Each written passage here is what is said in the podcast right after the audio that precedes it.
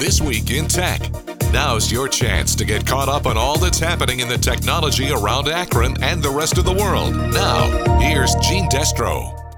This week, hackers making headlines again with a cyber attack on the city of Akron and out in California sending scary messages through home security systems. We'll also learn about a new super adhesive inspired by gecko feet, drones that can fill potholes, and toasty new technology that can keep you warm even on the coldest days of winter. All this and more coming up. The city of Akron is still dealing with a cyber attack, letting residents know that some systems are still offline as they try to make sure their equipment is free of the virus that took down part of the city's network. Akron Mayor Dan Horrigan. There's still no indication where financial or personal data has been harvested. It was a financial effort, it was thwarted, and now we're kind of going slow on our end to make sure that we don't reinfect and then build a better infrastructure around it. The FBI, State Patrol, and the Ohio National Guard cyber response team have been helping the city deal with the attack, which included a ransomware demand for money, which officials say they did not need to pay because they were able to restore their systems from backups. This isn't the first time, though, that the city of Akron has had this kind of problem, though it is the first time that it seriously disrupted city services for any amount of time. Turkish hackers tapped into the city's tax records back in 2013, and last year, the FBI arrested an Akron man for denial of service attacks on the city's website and police department.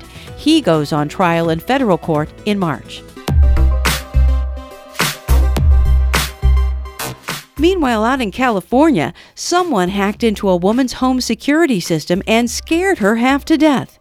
Major technology companies offer a security feature called two factor authentication which this California woman did not have turned on when her security camera began screaming about a nuclear missile attack, which she describes as several minutes of, quite frankly, sheer terror. She called the security company, which admitted some of their systems had been hacked. In this case, compromised passwords were used. Brian Bennett of Wired Magazine. Incidents like this remind people that they need to, to give their devices a second thought. Best advice change passwords often and use two factor authentication, which makes the user take an extra step to prove proper identity. Gary Nunn, CBS News.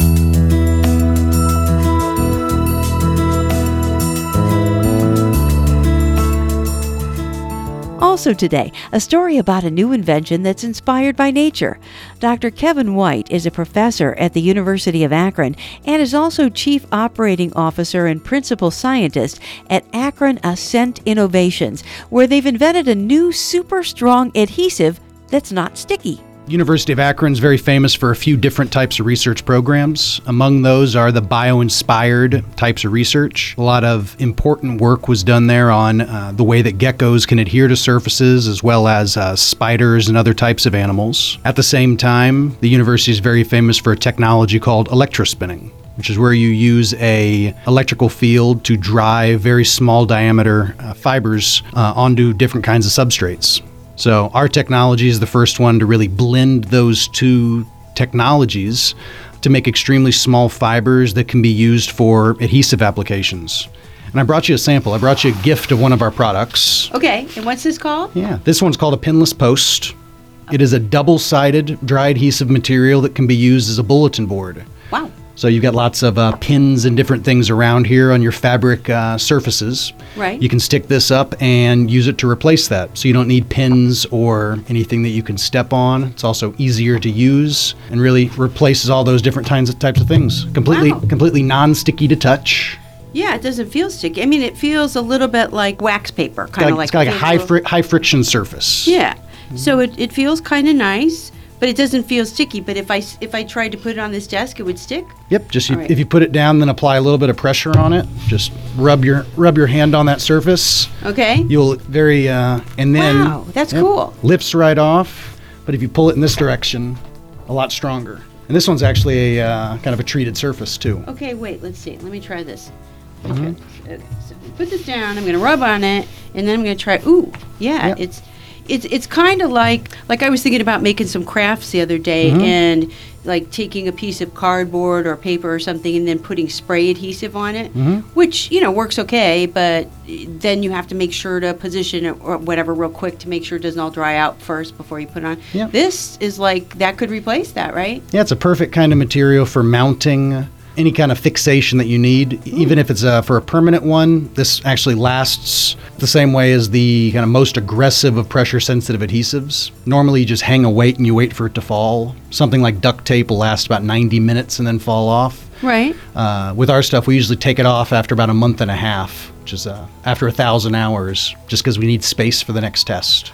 Oh. So okay. that kind of lasting adhesion, the static types of properties, are uh, among the best that you can get for any kind of pressure sensitive adhesive. But the peeling strength is about 200 times lower. So, a very unique combination of properties. It's not really possible with commercially available adhesives. So you could use this. I'm thinking like when I was mounting photographs, Mm-hmm. And you have to like reposition them. I was using glue dots, but then Yeah. you're but then I'm always afraid I'm going to rip the photograph. Something like this, you could probably reposition away without any problem, and you wouldn't rip anything. Yep, absolutely. It's an instant photo collage. And we also have some which are single sided, so you can put it in your home printer and print out the material with this dry adhesive on the backside. That's super cool. So what's this called again? Yep, these products are called Pinless. That's our line of uh, consumer goods. The uh, dry adhesive is called ShearGrip, Okay. and we've just uh, gonna launched the website at sheargrip.com. S H E A R. If you're tired of lugging around a big, bulky smartphone, you might be interested in a new kind of phone that could be a whole lot more convenient. Folding phones popping up all over. I'm Brian Cooley from CNET in search of the next big thing.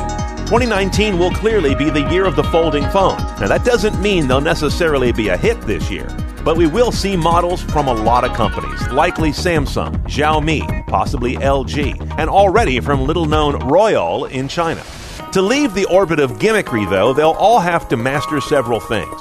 Have an operating system and major apps that support a variable screen elegantly.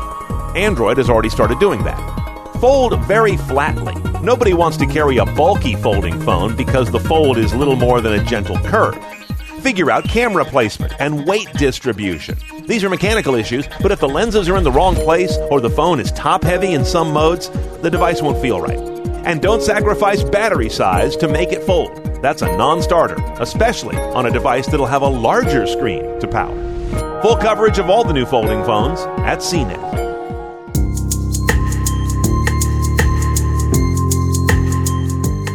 Also on the way, something new that can help eliminate one of your biggest driving hassles.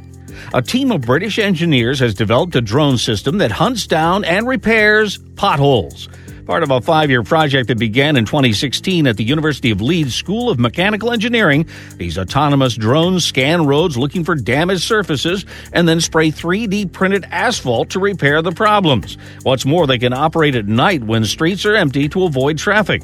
The team hopes to make Leeds the first city in the world where the roads are fully maintained autonomously, and the grand vision is to expand this technology to handle other types of infrastructure repairs, including bridges and even buildings. And that's for your information. I'm Jim Chenevey, CBS News.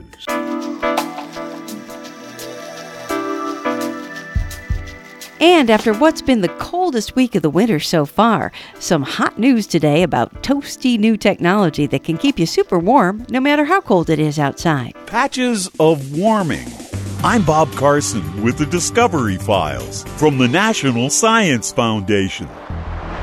On a cold day outside, it's warm inside. Right where you are, and everywhere in the place you're not. Nearly half of global energy is used for indoor heating, and 42% of that is wasted heating empty space and objects rather than people. That's why engineers at Rutgers and Oregon State Universities have developed a more localized way of getting heat directly to where it's needed most. Thermal patches that can be sewn into clothing that perform far better than other similar devices. The inexpensive patches can be stitched into any article of clothing to generate heat to selected areas of the body. Each runs off of a small coin sized battery. The patches are made from silver nanowires thousands of times thinner than a hair. fused to polyester fibers using pulses of high energy light.